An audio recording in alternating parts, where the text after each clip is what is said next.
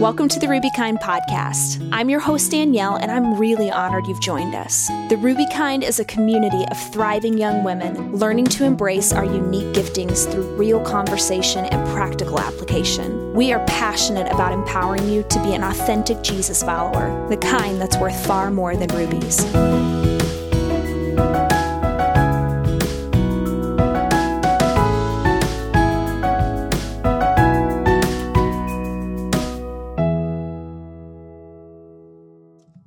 I remember that drive so clearly. My heart had begun to race again. It's that wild feeling of losing control, your hands tingling, vision feeling blurred. It was an old familiar feeling. It had been quite some time, but here I was in my car at night having a panic attack again. I blasted the worship music and I cried out to God. I took authority over my mind, confessing scripture with boldness. I thank you, Lord, that I do not have to be anxious. Panic attacks do not come from you, and I don't have to accept it. Mind, you line up with God's word. I have peace that passes understanding and a mind that is sound. White knuckling the steering wheel, drowning in fear and anger and frustration, I told myself, Deep breaths, Danielle deep breaths. Then I heard it. Not audibly, but I knew that voice. It was Jesus. The Bible talks about how we're going to know when Jesus speaks that it'll be like the voice of a good shepherd. And that's the voice I heard sing ever so sweetly Be with me. That's what I heard. Immediately, the Holy Spirit reminded me of Hebrews 4.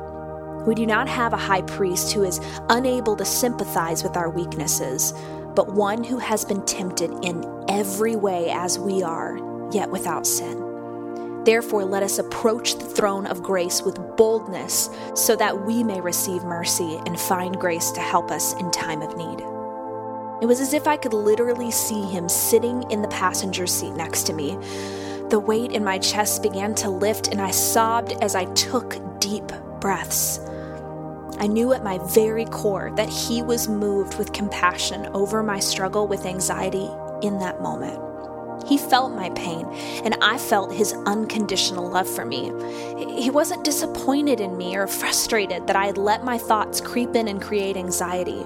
He sympathized with me right there, right in the middle of my weakness the very same Jesus, who is the King of Kings, the righteous and eternal Judge, the one with all authority and dominion and power and strength, he understood how crippling anxiety could be.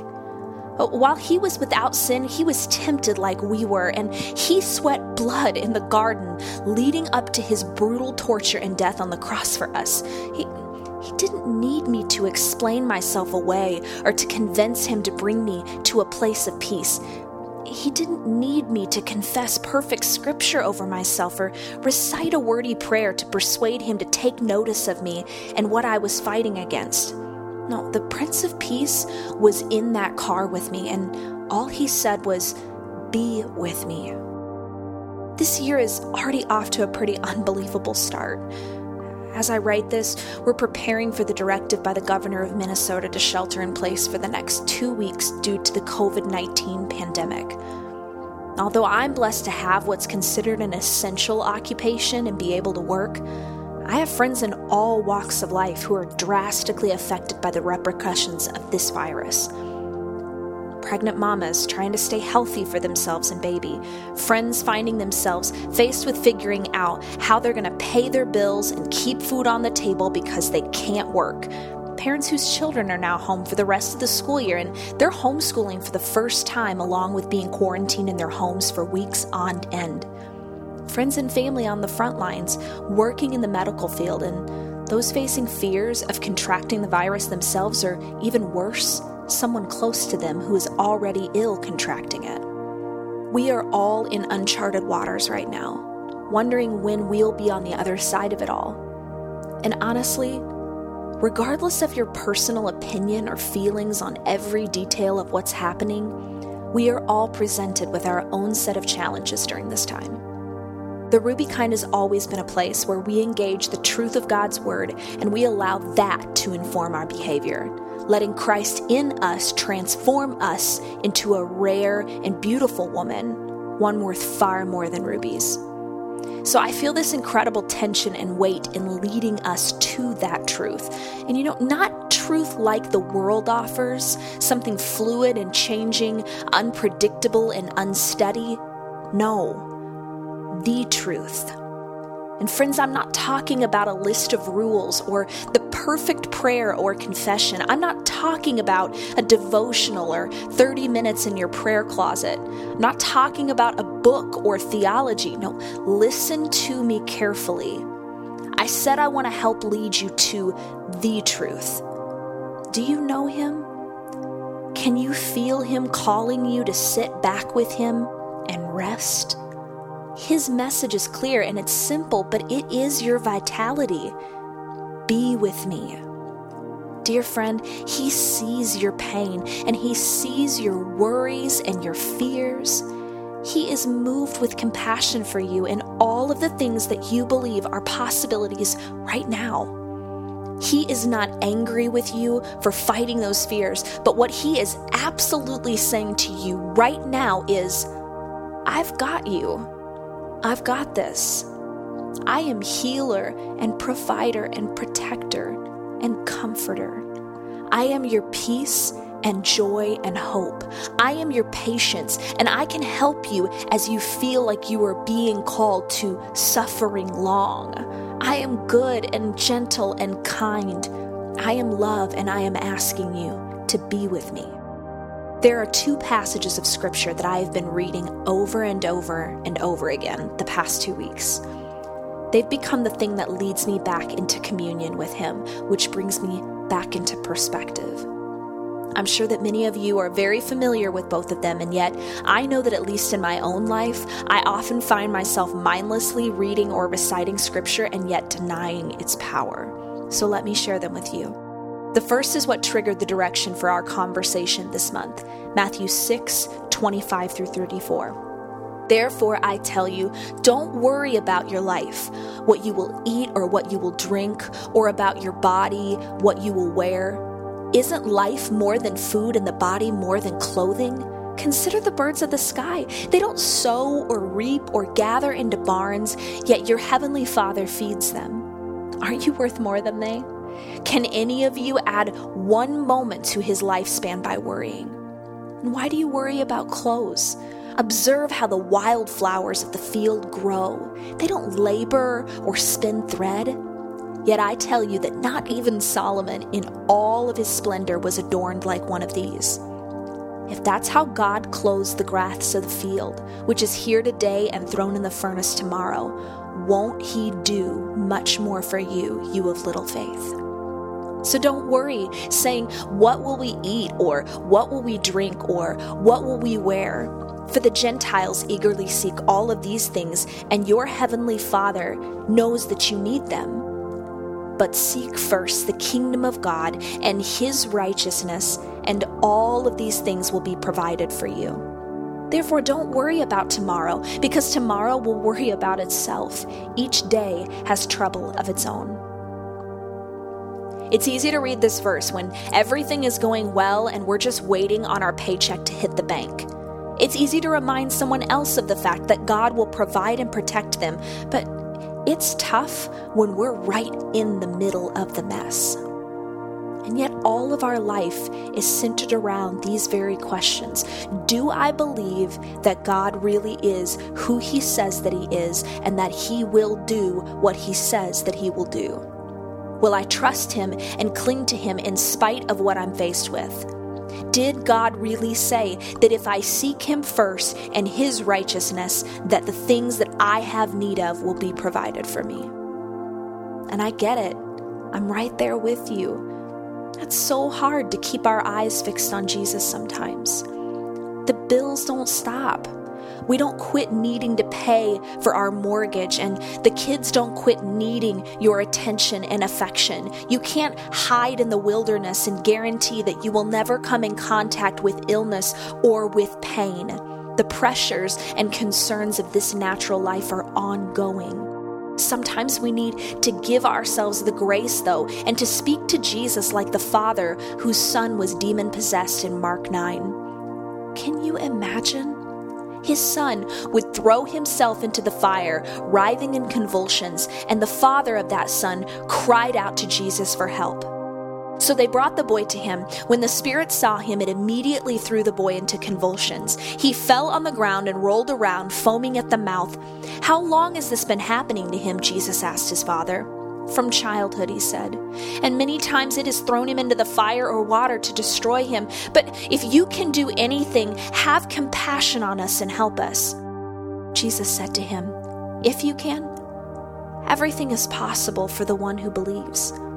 Immediately, the father of the boy cried out, I do believe. Help me in my unbelief. When Jesus saw that a crowd was quickly gathering, he rebuked the unclean spirit, saying to it, You mute and deaf spirit, I command you, come out of him and never enter him again. Then it came out, shrieking and throwing him into terrible convulsions. The boy became like a corpse, so that many said, He's dead. But Jesus, taking him by the hand, raised him, and he stood up. That has been the cry of my heart for years now in overcoming anxiety. Lord, I believe. Help my unbelief. Did you know that you can pray that prayer? Right after it says in Hebrews 4 that Jesus sympathizes with our weaknesses, the writer reminds us to boldly come before his throne of grace, to be with him. You can pray like that. Jesus tells us in Matthew 6 how to pray, and this is what that example has begun to look like in my own personal prayers. It starts, Our Father in heaven, hallowed be your name. God, you are so good. You have proven yourself to be good over and over in my life. You have shown yourself to be kind and gracious and faithful. You are my safe place and my refuge, my King and my Father. I put my trust in you. Your kingdom come, your will be done in earth as it is in heaven. God, I want to see your kingdom come in my life and your will to be done. Show me how to walk that out. Make your will for my life plain and clear and help me to be obedient to walk in your ways. Give us this day our daily bread. Lord, you know what I need. You know our needs financially. Help us to be good stewards of our finances and to invest into good works. Help us to trust you that you will be our provider and do everything that we do with excellence unto you. Forgive us our trespasses as we forgive those who trespass against us. God, I'm sorry for the areas of my life where I've sinned against you. I need your forgiveness and mercy in my life. And Lord, show me if I'm walking in unforgiveness to anyone else so that I can forgive them too. Lead us not into temptation, but deliver us from all evil. God, help me to continue to follow after you. You know the areas where I'm prone to sin, so help lead me away from temptation and help me to resist the enemy. I am not a slave to sin. I am your child, and I can walk righteously by your Spirit. For yours is the kingdom and the power and the glory forever. And you could just pray that. But I pray you are just and good and gracious God. Let my life bring you honor and glory, and let me lead and point people to your unfailing love.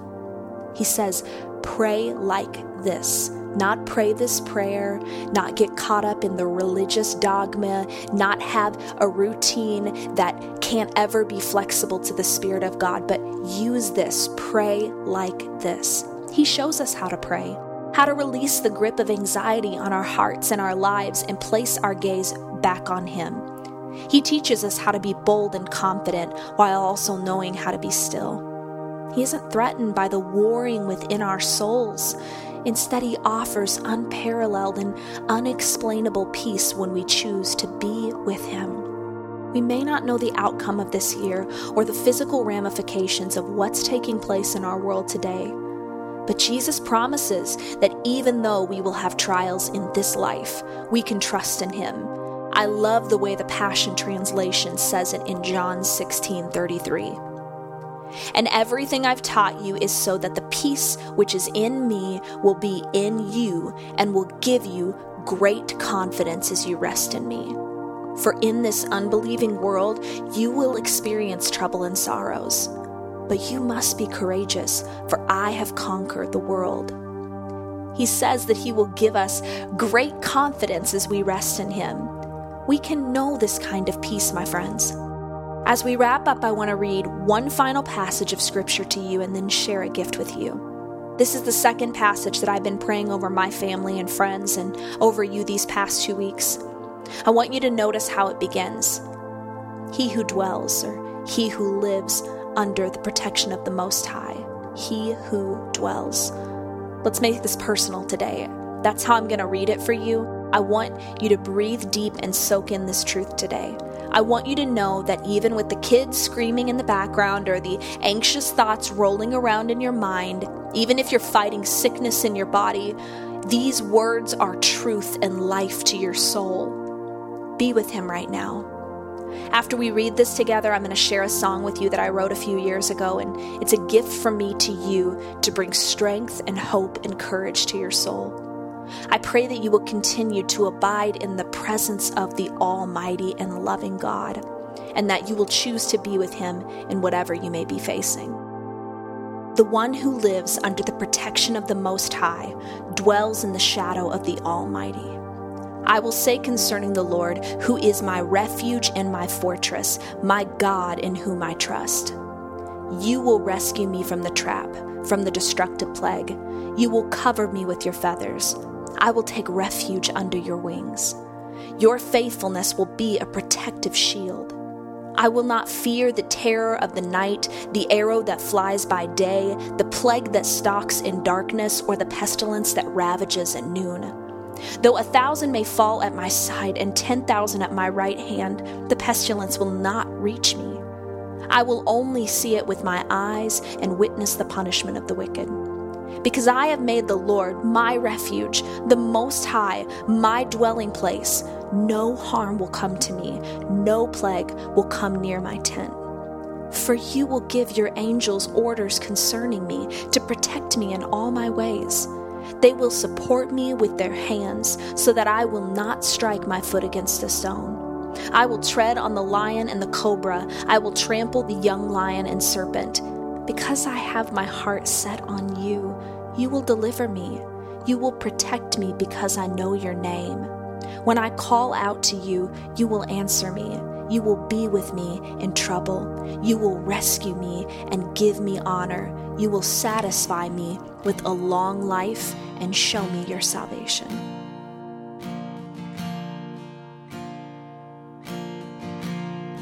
Be still, my heart. Let go of your